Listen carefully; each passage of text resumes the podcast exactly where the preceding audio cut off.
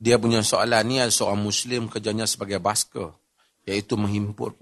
Menghiburkan orang lebih kurang. Dia kata dia menyanyi lebih kurang. Dia tak satu tabung depan tu. satu kotak lepas tu. Siapa-siapa yang rasa nak bagi sumbangan. Bagi. Boleh ataupun tak. Pertama. Kita kena faham begini. Perbuatan dia dulu. Dia menyanyi. Boleh tak? Saya tak tahu mazhab tuan-tuan. Tapi tanya dulu. Boleh ke tak? Boleh lah. Kan? Dalam hadis. Oh, Nabi SAW. Anjashah. Uh, kan? Uh, Nabi dengan Anjashah. Anjashah. Uh, Nabi Anjashah ni dalam hadis Muslim. Uh, dia dia dia ni ha, dia hadi. Hadi ni dia penyanyi untuk bagi unta laju. Yang kita pernah baca kan. kan? Jadi dia janji Nabi kata ruwaida ya anjasha la tuksiril qawarir. Pelan-pelan wahai anjasha. Jangan pecahkan kaca. Maksudnya lagu dia tu laju sangat, unta cepat sangat. Tapi pentingnya Nabi ada orang yang tolong menyanyi tu. Tapi Nabi bukan penyanyi. Nabi bukan penyanyi. Kita ustaz pula kerja duduk menyanyi. Orang suruh ceramah setengah jam menyanyi. Ya, tak badan kot. Mengajak lah. Ilmu. Tapi kalau dia kata dia penyanyi, tak payah lah kan? Tak payah. Ini pun satu entertainment dia, kadang-kadang bukan kuliah agama. Tapi kalau satu orang menyanyi, perbuatan dia kita kata okey. Kalau perbuatan dia okey, dia boleh tak dapat upah? Boleh. Kalau dia letak di depan tu, dia tak menentukan. Yang tu dia kata siapa nak bagi, bagi. Boleh atau tak? Dia boleh. Selagi mana tidak ada paksaan dan tidak ada penipuan. Kan? Hatta dalam ruang tu tak ada siapa nak menipu dia lah. Sebab orang tengok dia buat performance, kemudian orang bagi. Cuma kita yang nak bagi, kita jangan bagi benda yang boleh encourage orang buat benda tak elok. Dia buat pertunjukan tak senonoh tepi jalan, kita pergi bubuh dalam tabung. Kita encourage dia. Tak boleh. Ha? Kita galakkan dia buat benda yang tak elok. Ha? Dia duduk menipu tepi jalan tu, dia dia buat silap mata yang orang faham sebagai satu hiburan, tak apalah. Ha, tapi kalau dia menipu, dia cakap tak elok. Sama lah juga, hak duk ceramah maki orang, betul tak ada duit pakai duk bubuh, tak boleh. Hmm, tambah sikit kata. Hmm.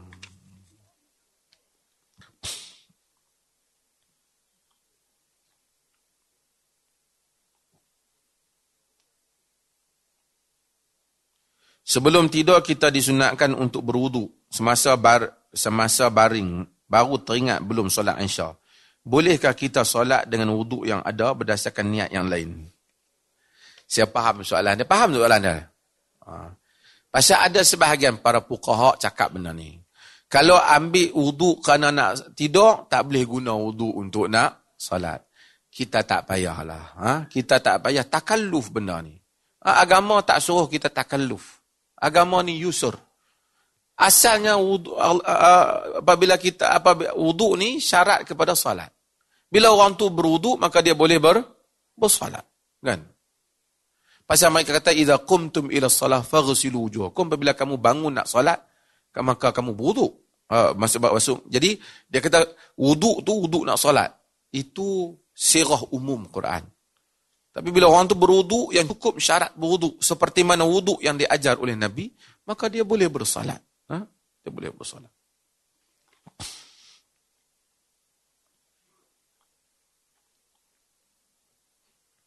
Adakah kita anak derhaka bila hati ibu bapa dah terguris? Pertama, asalnya kita tak boleh bagi terguris hati ibu bapa tanpa sebab. Apatah lagi apabila mereka sampai kepada umur yang tua. Fala taqul lahuma ufin. Jangan kamu kata uf. Ha, kan? Okey. Tapi kalau lah orang tua kita ni, orang tua ni maksudnya ni, ibu bapa kita, dia dia suka teguris. Walaupun sebenarnya kita tak sengaja pun dia teguris. Kita dah elok. Tapi kita tahu memang aku buatnya dia teguris ya. Kita buat juga, kita boleh berdosa. Tapi kita tak niat, tapi dia terguris. Contohnya, kita ajak dia main rumah kita. Ha? Pernah baca cerita seorang tua di kaki gunung? Ha? Tok Ya. Ha? Tok Ya ni terguris pasal anak-anak dia ajak dia tinggal dengan dia pak. Sebab macam meninggalkan khazanah dia. Ha. Kalau lah ada orang yang macam tu, bab, dia terguris. Yang mana kita anak dia tak tengajar, mudah-mudahan anak dia tak berdosa dan dia boleh minta maaf lah kat mak dia. Tapi kalau dia terguris tak kena sebab, saya ada kes ni sebahagian orang ni. Ibu, ada orang mengadu saya, perempuan. Mak dia tak bagi dia kahwin. Lagi dia hidup ni tak boleh kahwin. Nak suruh teman mak dia. Allah nanya ke semua. Pak dia. Macam tu jugalah. Nak kahwin kena dengan pilihan pak dia. Ada lelaki pun macam tu. Mak dia nak dia kahwin dengan satu orang, mak dia tak bagi. Mak dia tak berkenan, bukan pilihan. Bukan kata menantu tu dah salah apa-apa. Tak berkenan. Mak dia kata, hang tengok macam mana, hang kena sihir kot. Aku tengok tak segok pun. Mata kan sama. Tidak orang tak menikah dengan negro. Lah. Mata tak sama. Benda ni. Dia jadi sebab itu saya pernah sebut, orang pernah tanya Imam Ahmad, kalau kita kahwin, pok kita suruh kita ceraikan isteri kita. Mak kita nak cerai ke tak? Sebab ada hadis, Omar suruh anak dia, Abdullah bin Omar, talakkan isteri dia. Dan bila dia mengadu pada Nabi, Nabi kita talakkan, talakkan dia. Pasal Omar suruh, pok hang suruh. Orang tanya Imam Ahmad. Nah, Imam Ahmad, Imam hadis. Imam Ahmad kata, in kana abuka misla Umar fatalliqah. Kalau pak kau tu macam Sayyidina Umar, talaklah bini kau tu. ha, tapi kalau setakat dia pun tak sampai ikut angin dia saja, tak bolehlah kita nak zalimi orang lain pula. Macam itulah kita. Kita asalnya jaga. Ibu bapa ni janganlah balik ni duk bagi teguri hati dia. Kan? Sebab Tuhan ni kata wa qada rabbuka alla ta'budu illa iyyah wa bil walidaini ihsana. Jadi Tuhan tak tu jangan jangan Tuhan telah tetapkan jangan kamu sembah lain daripada dia dan kepada kedua ibu bapa hendaklah buat ihsan. Oh sang buat ihsan tu. Bukan buat adil, ihsan. Ha, sebab tu agama ni innallaha ya'muru bil adli wal ihsan. Dia bukan saja suruh kita adil, dia suruh kita ihsan. Adil kita balas yang setimpal. Dulu dia marah kita, tak marah balik. Ihsan, kita lebih pada itu. Ha? Lebih pada itu. Hmm.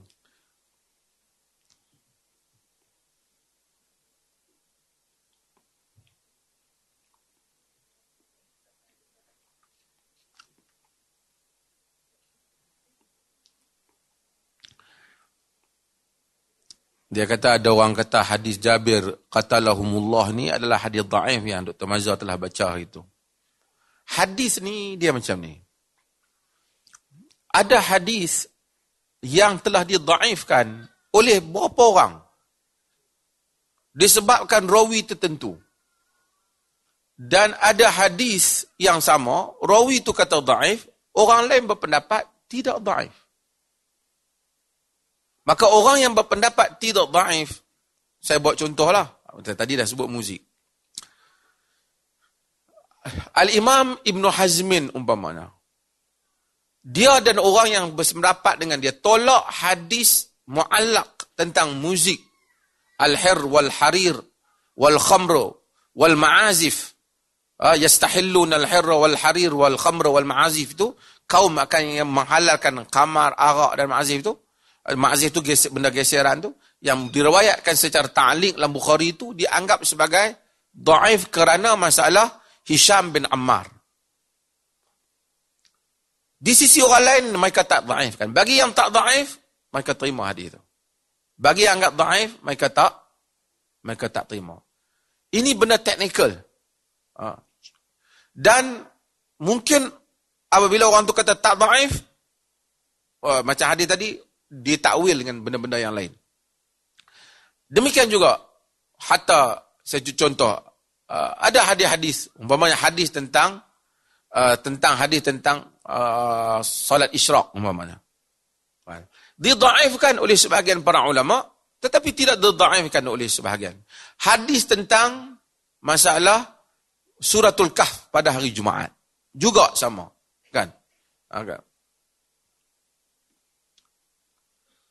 Hushaim bin Bashir yang meriwayatkan hadis itu oleh kerana riwayat Hushaim bin Bashir itu dilihat telah bercanggah dengan riwayat Sufyan dan Syu'bah ada yang menganggap dia sebagai syaz lalu didhaifkan. Ada yang melihat kita dalam fatwa perlih kita buat keputusan bahawa kita kata bersama dengan pendapat Imam Syafi'i, An-Nawawi, Ibn Taymiyah semua, kita tak kata dhaif hadis tu. Karena kita kata dia diriwayatkan kerana ada sokongan-sokongan yang lain. Ha? So ini masalah teknikal. Kadang-kadang budak-budak ni dia baru mengaji, dia pakai Google, sahih tak sahih. Ha? So dia dia tak semudah itu ha? di dalam masalah-masalah teknikal hadis ni. Ha? Apabila satu orang kita terima rawi tertentu, melainkan ternyata jelas Kedaifan itu ialah kedaifan yang membabitkan rawi yang sangat daif. Bukan kedaifan teknikal. Yang mungkin boleh ditampung dengan perkara-perkara yang lain. Ha? Macam tu juga kadang-kadang ada kejadian-kejadian sahabat tertentu dan seumpamanya. Ha? Uh, apa nama. Uh, itu kita dulu pasal uh, cerita sahabat bagi hadiah baju lah apa. Dia kata daif. Pasal cuba memenuhi syarat-syarat alal hadis. Idhaif.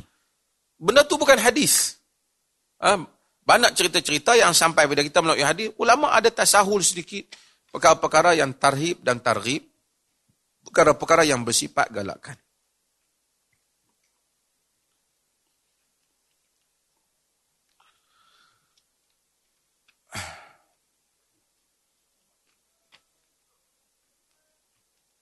Mana tadi? Saya ulang lah. Ni tulis kelabu.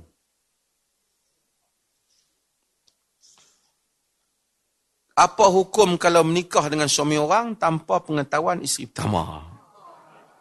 Ini satu soalan yang bagus. Kawan hak letih tadi buka mata bab nikah mak satu.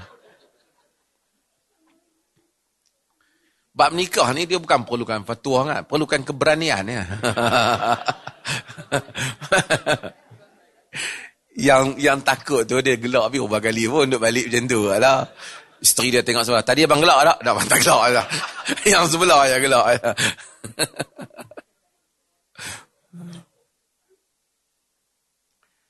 Pertama, dia tidak menjadi syarat kepada isteri pertama untuk tahu bahawasanya suaminya berkahwin baru sah perkahwinan. Tak jadi syarat. Cumanya yang menjadi perbincangan ialah bila dia tak tahu adakah boleh untuk berlaku keadilan di sudut pembahagian dan tuntutan. Maksudnya bila dia tak tahu tak bagi tahu. Isteri biasanya yang pertama tak akan jadi masalah akan jadi masalah pada yang kedua. Jadi dia kata tak boleh, tak boleh misalnya misalnya giliran. Bagi tiga hari tiga hari ke sehari sehari ke dua hari dua hari ke. Nak bagi tak boleh lah. Dia takut nak keluar rumah. Isteri dia tanya pasal apa lah kerap sangat nak pergi mesyuarat ni? Kan? Kan? So bila tak boleh maka tidak dapat mentahqiqkan makna adil. So macam mana nak buat? Kan cukup banyak tu. melainkan, melainkan macam saya kata, melainkan isteri yang kedua itu, dia bersetuju untuk haknya tidak sempurna. Ha. Yang disebut sebagai, oleh sebahagian istilah baru lah, sebagai misyar. Dulu kata ni sayr ni maksud macam jalan-jalan lah. Kena tanazul hak Tanazul hak ni, dia bagi hak dia pada isteri yang pertama. Dia kata misalnya, ni pada saya pernah jawab dulu ni. Maksudnya dia kata tak apalah. dia pun mm, nak kahwin, dia pun tahu dia masalah di isteri kedua. Dan dia yang penting dia nak kahwin juga dengan orang tu. Orang lain dalam dunia ni dia tak nampak dah. Yang tu je dia nampak. Kan? Jadi dia kahwin. Tu pun mungkin kawan ni pun dah cinta nak buat. Macam mana Nabi kata, La yura lil mutahabbaini mislun nikah. Tidak ditunjukkan kepada dua orang yang bercinta seperti nikah. Maksud kalau dah bercinta, menikah lah. Kan? Ah, kau sebelah kan dia kata, oh, okey lah. Dia kata, okey. Cumanya, bila dia nak kahwin, kalau dia tanazul, tanazul maksudnya, dia tak apa, dia dia drop dia punya hak dia. Tak apalah dia kata sebulan, dua hari pun balik okey. Misalnya lah. Tiga hari pun boleh. Ah, masa mana you mari, apa nama, cuti outstation ke? Ha, ni orang Johor jawab dia pandai lah. Ha, masa outstation kat KL ni ke? Masa kena time mai, kena main ceramah dengan Pak Ya ke? Ha. mai lah, abang kata, tak sah abang lah, misalnya. So, dia tanazul hak dia, dia lah. Dia tak tuntut hak. Tapi dia tak boleh suruh kurangkan hak kawan tu. Ha. Cumanya sejauh mana dia nak berani tanah, nak lama mana tanazul lah kan. Awal-awal itu okey lah. Kan. Tapi bila dia tanazul tu macam macam Saudah binti Zam'ah lah dia bagi hari daripada Aisyah radhiyallahu anha. Kalau dia bagi dan dia redha dan kemudian dia dapat keadilan di sudut. Dia pun kata tak apalah reta-reta tu saya pun banyak dah. Saya nak kahwin dengan you je reta saya pun banyak. Mending kata you tu. Kan? Uh, bagus kalau lah dapat kan bulan jatuh ke riba siapa tak mau. jadi dia pun kahwin. Jadi tak apa. Tak menjadi syarat untuk dia bagi tahu. Tapi kalau dengan tak bagi tahu itu menyebabkan ada pihak yang tidak mendapat keadilan. Wajib untuk dia mentahkikkan keadilan termasuk kalau jalannya tak ada melainkan kena bagi tahu, mesti bagi tahu. Ah. Misalnya dia duk bagi dah perluan keperluan isteri yang pertama sebulan 2000 umpamanya. Kahwin-kahwin hak hak isteri sini nak nak apa? Lebih. Jadi dia ambil hak kawan ni tak adil lah, tak boleh lah. Dia kata sebenarnya ni lo ni ni ada hutang kawan apa, dia tak beritahu. Sehingga menyebabkan terinaya pihak satu lagi dia tak boleh. Tapi kalau yang pihak yang kedua tu yang tanazul tak apa. Hmm. Wallahu ta'ala alam. Ada yang nikah lah. Ha? Pak Yah kena buat kerap lagi lah. Itu bagi peluang sikit ya. Ada lagi soalan? Tak ada soalan spontan. Tuan-tuan esok kerja tak? Allah, nanya.